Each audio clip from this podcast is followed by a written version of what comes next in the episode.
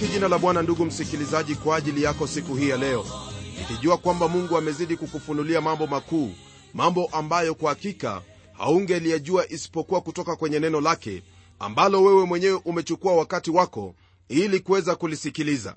Ndugu msikilizaji hili ambalo umelitenda ni jambo la busara kabisa kwa kuwa utaendelea kukuwa katika hali yako ya imani katika kristo na zaidi ya yote utafahamu kile ambacho unakiamini katika hilo ambalo waliamini kumuhusu huyo mwokozi wako bwana yesu kristo. Twaendelea na somo letu kutoka kwenye kitabu hiki cha wibrania somo letu likiwa laanzia kwenye sura ya 7 aya ile ya 20 hadi sura ya 8 aya ya pili. Kwa ukumbusho tu ningelipenda kukukumbusha kwamba tumekuwa tukiangalia jinsi ambavyo ule ukuhani wa haruni haungeliweza kufaa chochote kile maana ilihitajika ubadilishwe kwa kuwa malengo yaliyokuwepo ukuhani huo haungeliweza kufikilia hata kidogo. Bali ule ukuhani ambao bwana wetu yesu kristo ni kuhani kwa njia hiyo yaani ukuhani ambao ni wa mfano wa melkizedeki ni ukuhani ambao wafikilia malengo yote na hasa lengo kubwa ambalo ni la kumpatanisha mwanadamu na mungu. Hebu basi tuendelee na somo letu tukianzia aya ya 20 na 21 nalo neno la mungu lasema hivi na kwa kuwa haikuwa pasipo kiapo maana wale walifanywa makuhani pasipo kiapo bali yeye pamoja na kiapo kwa yeye aliyemwambia bwana ameapa wala hata gairi wewe u kuhani milele. Hili ambalo twalisoma hapa ndugu msikilizaji ni lile ambalo lapatikana katika ule unabii unaopatikana kwenye zaburi ya 110 ambayo hasa yamuhusu yesu kristo kama masihi ambaye atakuja kwa mfano wa melkizedeki. Naam hili ndilo ambalo twalisoma kwenye aya ya 4 katika zaburi hiyo ya 110 nalo neno la mungu lasema hivi bwana ameapa wala hata gairi ndiwe kuhani hata milele kwa mfano wa melkizedeki. Kuna jambo hili moja ambalo ndugu msikilizaji ningelipenda ufahamu jambo ambalo lafanya ukuhani wake yesu kristo kuwa ni ukuhani bora zaidi kuliko ule ukuhani wa haruni. Sio tu kwa sababu ukuhani wake watokana na neno la mungu lakini ukuhani wake hasa unategemea kiapo chake mungu. Kama vile ilivyo kwenye agano la kale ndugu msikilizaji wale walawi ijapokuwa walitengwa ili kufanya kazi za ukuhani hakukuwepo na kiapo chochote kile ambacho mungu alikuwa amenena kuhusu wao kuwa makuhani. Lakini kwa habari za huyu anayekuja kwa mfano wa melkizedeki kulikuwepo na kiapo kiapo ambacho twakiona katika zaburi hiyo ya 110 aya hiyo ya 4 tunapoendelea ndugu msikilizaji neno lake mungu latuambia yafuatayo katika aya ya 22 kwenye sura ya 7 ya hiki kitabu cha webrania nalo neno lasema hivi basi kwa kadiri hii yesu amekuwa mdhamini wa agano lililo bora zaidi. Ndugu msikilizaji neno hilo agano lina maana ya mapatano au makubaliano. Na hapa ndipo twafahamu ya kuwa sio tu kwamba tuna huo ukuhani ulio bora zaidi katika yesu kristo bali jambo lingine ambalo lipo ni kwamba tunayo agano ambayo ni bora zaidi. Kristo ndiye kuhani wetu mkuu naye anahudumu kwenye madhabahu ambayo ni bora zaidi pamoja na kuhudumu katika agano ambalo ni bora lililojengwa juu ya ahadi ambazo ni bora. Ndugu msikilizaji hili ndilo ambalo tutaliona tutakapoingia kwenye mafundisho yaliyopo kwenye sura ya 8 hadi ile sura ya 1 hata hivyo ningelipenda ufahamu kwamba ukuhani wake bwana yesu kristo ni bora katika kila sehemu na kwa kila njia. Tunapogeukia aya ya 23 twaingia kwenye kipengele kingine ambacho chanena kuhusu utu wake yesu kristo na jinsi alivyo kuhani wa kudumu tena kuhani aliye mkamilifu. Neno lake bwana lasema hivi kwenye aya ya 23 tena wale walifanywa makuhani wengi kwa sababu wazuiliwa na mauti wasikae kwa mujibu wa haya ambayo tumeyasoma ndugu msikilizaji ni wazi kwamba neno hili linatuambia kwamba wale makuhani waliokuwepo katika agano la kale hawangeliweza kuendelea kuhudumu maana wao walikufa. Aruni alikufa kama vile musa alikufa. Na kama vile ilivyo wakati ambapo haruni alikufa watu hao walijisikia wamepoteza mtu ambaye walimtegemea. Kwa kuwa kwa kifo chake katika mioyo ya wale waisraeli waliona kwamba wamempoteza huyo ambaye walimtegemea maana ndiye aliyekuwa pamoja nao katika jangwa na ndiye aliyewafahamu na kuwaelewa vyema. Kwa sababu ya kifo chake iliwabidi waisraeli wawe na kuhani mwingine ili aendelee kuwakilisha mbele zake mungu. Naam wewe pamoja nami ndugu msikilizaji hatuna ukuhani huo ambao wabadilika maana yesu kristo yaishi milele ili kutufanyia maombezi. Na hilo ni jambo la kututia moyo ili tuendelee kumtumaini na kuendelea kufanya sala na dua zetu kwake maana tuna huyo kuhani ambaye yaishi milele na wala kifo hakiwezi kikamkaribia. Kwenye aya ya 24 neno lake bwana latuambia hivi bali yeye kwa kuwa akaa milele anao ukuhani wake usioondoka. Ndugu msikilizaji bwana yesu kristo hawezi akafa tena. Alikufa mara moja kwa ajili ya dhambi zetu lakini hatakufa tena yeye yupo pale siku zote kwa ajili yako na kwa ajili yangu. Kwa sababu hiyo ndugu msikilizaji popote ulipo chochote ambacho kimekupata usiwe na shaka hata kidogo wala usikate tamaa. Maana huyo ambaye ni kuhani wako mkuu bwana yesu kristo aliahidi kwamba hatakuacha wala kukupungukia tena atakuwa pamoja nawe milele na milele. Na isitoshe katika hayo yote yeye kama vile nimesema hapo awali anakufanyia maombezi. Ni jambo la kubariki moyo wako ndugu yangu unapofahamu kwamba licha ya kwamba hali ni ngumu kiasi kipi kuna huyo ambaye ni kuhani wako mkuu naye anakushughulikia katika yote ambayo unayapitia. Hilo ndilo ambalo ningependa ufahamu maana pasipo kufahamu hilo wengi wamekata tamaa na kugeukia njia ambazo si zake mungu. Ndugu mpendwa fahamu kwamba huyo kuhani wako mkuu yeye yu mkono wa kuume wake mungu ili akufanyie maombezi na kukusaidia katika kila njia maana atamtumia roho wake mungu unapoendelea kulisikia neno la mungu na kutenda jinsi ambavyo neno hilo linavyokuagiza. Tunapogeukia aya ya 25 ningelipenda ufahamu kwamba aya hii ni kama ufunguo wa sehemu yote iliyosalia ambayo pia ni moyo wa injili. Nalo neno la mungu lasema hivi kwenye aya ya 25 naye kwa sababu hii aweza kuwaokoa kabisa wao wamjiao mungu kwa yeye maana yu hai siku zote ili awaombee. Rafiki msikilizaji andiko hili ambalo kwa hakika latufungulia mambo makuu laanza kwa hayo maneno kwamba kwa sababu hii hili ni neno ambalo linatuelekeza kwenye maneno mengine ambayo naamini kwamba yatakuwa ni baraka sana maishani mwako. Maneno haya yaonyesha kwamba bwana wetu yesu kristo hajakufa bali yu hai hata wakati huu ambapo twanena maneno haya. Kristo huyu ambaye yu hai hata sasa hivi ndiye kuhani wetu mkuu ambaye hutuombea mbele za baba wetu aliye huko mbinguni siku zote.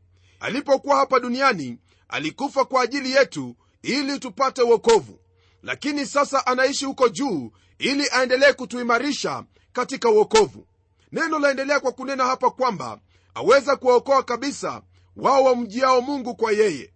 Naam huyu bwana wetu aliye kuhani wetu mkuu ana uwezo wa kutudumisha katika uokovu nyakati zote siku zote wakati wowote mahali popote maadamu twaendelea kumtegemea. Ana uwezo wa kuokoa kikamilifu na kwa utimilifu kweli kweli. Ikiwa wewe u mmoja wa kondoo zake na unaendelea kuishi ndani yake hakuna uwezo wowote ule au chochote kile ambacho chaweza kukuondoa kwake. Ni jambo la ajabu tena la kututia moyo na kutufariji kwamba tunaye kuhani ambaye yu hai naye yuwaweza kutuokoa sisi ambao twamwendea mungu kwa yeye maana yu hai siku zote ili atuombee. Ndugu msikilizaji haupo peke yako licha ya kwamba watu wanaweza kukuacha na kukusema mambo mengi na kukudhulumu fahamu kwamba hauko peke yako bwana amekuzunguka pande zote maana wewe ni wake kama vile anavyosema kwamba wewe ni mbooni ya jicho lake. Kwenye aya ya 26 neno lake mungu liendelea kwa kutwambia yafuatayo. Maana ilitupasa sisi tuwe na kuhani mkuu wa namna hii aliye mtakatifu asiyekuwa na waa lolote aliyetengwa na wakosaji aliyekuwa juu kuliko mbingu. Ndugu msikilizaji kwa mujibu wa maandiko haya twaona kwamba kristo alikuwa yule ambaye alihitajika kuwepo kwa ajili yetu maana hatungelimpata mwingine ambaye angelifaa kuwa kuhani wetu kuliko huyu yesu kristo. Neno la mungu latuambia kwamba yeye ni mtakatifu jambo ambalo laonyesha kuwa yeye ndiye yule mtakatifu na pia neno hilo latuambia kwamba asiyekuwa na uovu jambo ambalo pia lathibitishwa kwenye neno hili kwamba hakuwa na uovu wowote wala hakufunua kinywa chake kwa hila. Pamoja na hiyo neno hilo latuambia kwamba hakuwa na waa lolote lile na alitengwa na wakosaji na aliyekuwa juu kuliko mbingu. Unapoyafikiria maneno hayo yote ambalo neno la mungu laelezea kuhusu yesu kristo ni vyema ufahamu hili kwamba kristo alipokuja hapa ulimwenguni hakuna hata mmoja ambaye angeliweza kusema kwamba kristo ametenda dhambi fulani. La hasha! Maana hata mungu anashuhudia na kusema kwamba huyu ni mwanangu mpendwa ninayependezwa naye isitoshe msikilizaji tunaposoma kwenye neno lake mungu twambiwa kwamba yeye ambaye hakujua dhambi alifanyika dhambi ili wewe pamoja nami tufanyike haki kwake mungu. Kwa hakika huyu ndiye kuhani wetu ambaye iwatustahili sisi. Kisha kwenye aya ya 27 neno lake mungu liendelea kwa kusema hivi. Ambaye hana haja kila siku mfano wa wale makuhani wakuu wengine kwanza kutoa dhabihu kwa ajili ya dhambi zake mwenyewe kisha kwa ajili ya dhambi za hao watu maana yeye alifanya hivi mara moja alipojitoa nafsi yake. Kwa mujibu wa hili ambalo twalisoma hapa rafiki msikilizaji ni vyema ufahamu kwamba bwana yesu kristo hakuhitaji kutoa dhabihu yoyote ile kwa ajili ya dhambi maana hakuwa na dhambi. Iwapo ingeliwezekana kwamba bwana yesu kristo arudi na kufa kwa ajili yako yeye angelirudi tena na kufa kwa ajili yako. Angelirudi leo hii lakini hawezi kurudi ili afe kwa ajili yako maana alikufa mara moja na hiyo ikatosha. Unapotazama na kusoma agano la kale waona kwamba wale makuhani waliendelea kutoa sadaka hizo na dhabihu kwa kurudia mwaka baada ya mwaka jambo ambalo laonyesha kwamba zile sadaka au hali hiyo iliyokuwepo hapo awali haingeliweza kufanya chochote kile ili kwamba kiwe kikamilifu. Nam lakini kwa habari zake bwana wetu yesu kristo neno la mungu latuambia yafuatayo kwenye aya ya tatu sura ya kwanza hiki kitabu cha webrania yeye kwa kuwa ni mng'ao wa utukufu wake na chapa ya nafsi yake akavichukua vyote kwa amri ya uweza wake akiisha kufanya utakaso wa dhambi aliketi mkono wa kuume wa ukuu huko juu.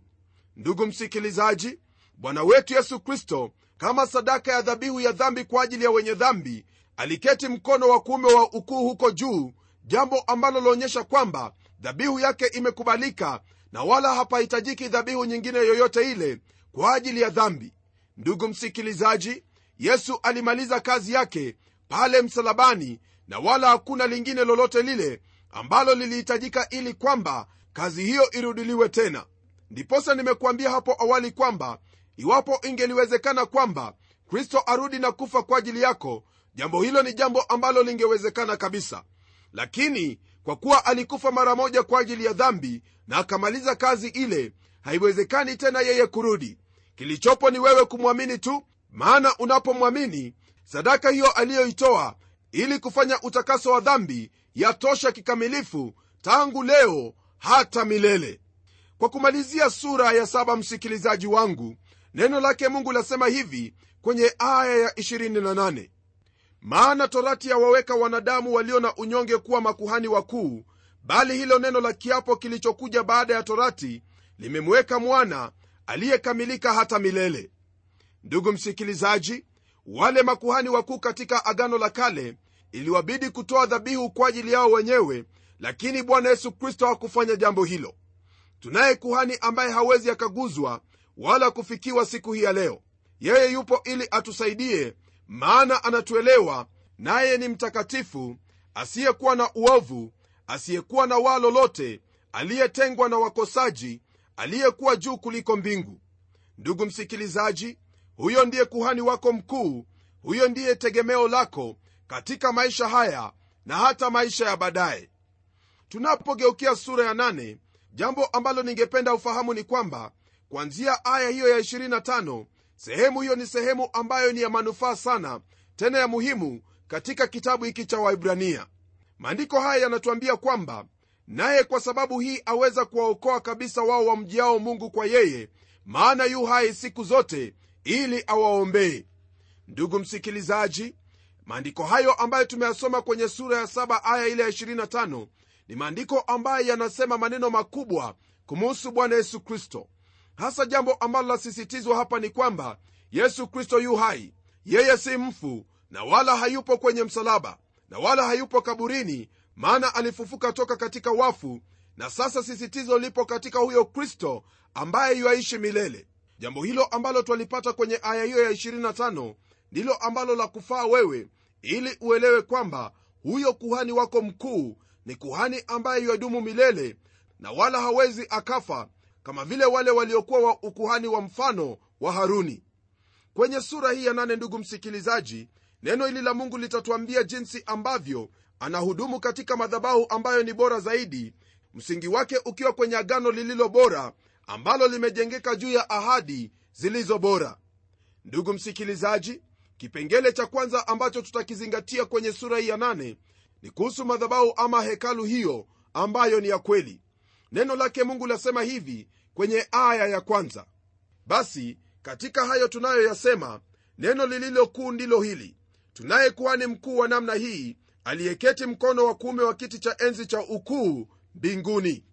Kwa maneno mengine kile ambacho neno hili la mungu latuambia kwenye aya hii ya kwanza ni kwamba kwa ajili ya yale ambayo tumekuwa tukiyanena kuhusu yaani yale ambayo tumekuwa tukiyazingatia ni vyema tufahamu kwamba tunaye huyo kuhani mkuu ambaye ameketi kule juu mbinguni kwenye mkono wa kuume wa ukuu.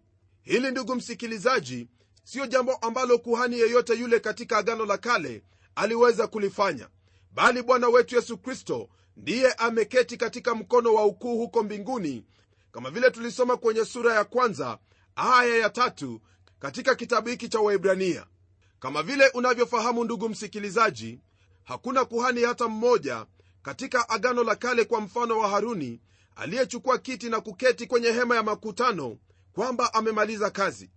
Siku zote walifanya kazi hiyo ya ukuhani huku wakiwa wamesimama. Sababu na maana ni kwamba walikuwa na kazi ya kufanya. Haya yote ndugu msikilizaji yalikuwa ni mambo yaliyokuwa ishara kwa lile ambalo kristo atakuja kulitenda yaani kufanya utakaso wa dhambi. Nam na sasa kwa kuwa kristo alikufa na akafufuka kwa ajili ya sisi kufanyika haki yote yalipata kutimia na wala hakuna haja ya matendo yoyote yale ili kupata wokovu. Kile ambacho chahitajika kutendeka ni kumgeukia huyo yesu kristo na kumtumaini kama bwana na mwokozi wa maisha yetu.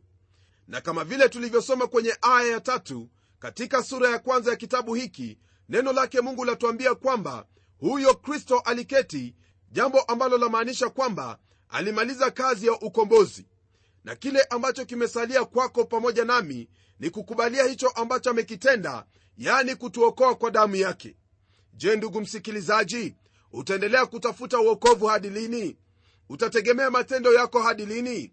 Wahitaji kufahamu kwamba kristo ameketi kwenye mkono wa ukuu huko juu mbinguni kwa sababu tayari amefanya utakaso kwa ajili ya dhambi zako ili wewe unapomwamini hautahitaji kufanya mambo mengi zaidi bali kumwamini tu nawe utapata uokovu huo. Kwenye aya ya pili neno lake mungu liendelea kwa kusema hivi mhudumu wa patakatifu na wa ile hema ya kweli ambayo bwana aliiweka wala si mwanadamu. Ndugu msikilizaji unaposoma kwenye kitabu cha kutoka utampata mtu aitwaye bazalili naye ndiye aliyetumika katika kuteneza vyombo vile vya hema iliyotumika jangwani. Haya yote ndugu msikilizaji yalitenezwa na mtu. Ingawaje roho mtakatifu ndiye aliyewaongoza katika kuteneza hivi vyote. Lakini kinyume na haya yesu kristo ni mhudumu wa patakatifu na wa ile hema ya kweli ambayo bwana aliiweka wala si mwanadamu. Rafiki msikilizaji huyo ambaye wamwamini yaani bwana wetu yesu kristo yeye ni mhudumu wa patakatifu na wa ile hema ya kweli ambayo bwana aliiweka wala si mwanadamu. Hiyo ni kusema kwamba yesu kristo yu mbele zake mungu daima naye kwa kuwa ni kuhani wetu yeye anatufanyia maombezi anatuwakilisha sisi mbele zake mungu. Siamini kwamba kuna mwingine yeyote yule ambaye ungelipenda akuwakilishe mbele zake mungu isipokuwa huyu ambaye mungu aliapa kwamba atakuwa kuhani mbele zake milele kwa mfano wa melkizedeki ili awe muhudumu wa patakatifu na ile hema ya kweli ambayo i mbinguni na wala si hapa duniani. Ndugu msikilizaji ni ombi langu kwamba katika haya ambayo tumejifunza siku ya leo utayatilia maanani hasa kwa kumwamini yesu kristo na kuendelea kumtumaini katika maisha yako siku zote. Kwa kuwa unapomtumaini yesu kristo kwa njia hiyo wewe utakuwa salama salimini maana yule ambaye umemwamini anaishi milele na isitoshe yuwaweza kuokoa hata mwisho. Je ndugu yangu utaendelea kutumainia nini? Utaendelea kutumainia matendo yako mema? Au yale ambayo hata haujui yanakuelekeza wapi? Mtumaini yesu kristo maana yeye ndiye ambaye amefanyika utakaso wetu kwa kuwa alitufia pale msalabani ili tupate huo uzima wa milele na kutakasika kutokana na dhambi ambazo tumezitenda. Ndugu msikilizaji karibu kwake yesu kristo nawe utafanyika haki utatakaswa kwa imani katika damu hiyo aliyoimwaga kwa ajili yako. Ni hilo tu ndilo ambalo laweza kukuokoa na wala siyo jambo lingine. Kwa sababu hiyo nitaomba pamoja nawe na tuombe. Ewe mungu uishie milele mungu ambaye ulimtoa mwana wako wa pekee yesu kristo ili afe ulimwenguni kwa ajili yetu ni ombi langu kwamba katika haya ambayo tumejifunza siku ya leo ndugu yangu msikilizaji atayafahamu kwa undani kabisa nawe bwana utajifunua kwake kwamba wewe ndiye uliyeandaa hiyo dhabihu ili upatanishwe naye. Katika yote ambayo msikilizaji anayo siku hii ya leo ni ombi langu kwamba atafahamu kwamba kuna huyo kuhani mkuu anayemwombea kuhani ambaye anaweza kumtegemea siku zote katika maisha yake. Najua kwamba kwa ufunuo wa roho mtakatifu utamwezesha kuyaona haya na pia anaposoma neno lako kuona yale ambayo tayari umemtendea na makuu ambayo bwana utaendelea kumtendea mradi atadumu katika neno lako na kuendelea kumtumaini huyo ambaye umempeleka yani yesu kristo. Haya ninayaomba kwa imani katika jina la yesu kristo ambaye ni bwana na mwokozi wetu. Amen. Ndugu msikilizaji mimi sina la ziada ila kukwambia kwamba unaye kuhani mkuu ambaye anakuombea siku zote na huyo kuhani yuaishi milele. Mtegemee siku zote mtumaini siku zote nawe hautaaibika katika maisha yako. Hadi tutakapokutana tena kwenye kipindi kijacho mimi ni mchungaji wako jofre wanjala munialo na neno litaendelea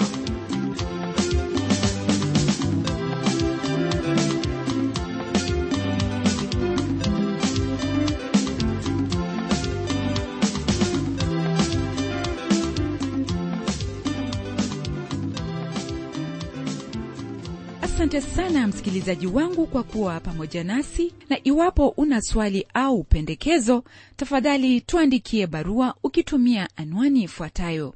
Andika kwa mtayarishi kipindi cha neno transworld radio. Sanduku la posta ni 21514 nairobi kenya. Pia waweza kutumia anwani yangu ya email ambayo ni pomodo twr.co.ke. Nimengojea barua yako kwa hamu, msikilizaji wangu, na hadi wakati mwingine, ndimi mtayarishi wa kipindi hiki Pamela Umodo, ambaye ninakuaga nikikutakia baraka za Mwenyezi Mungu. Neno litaendelea.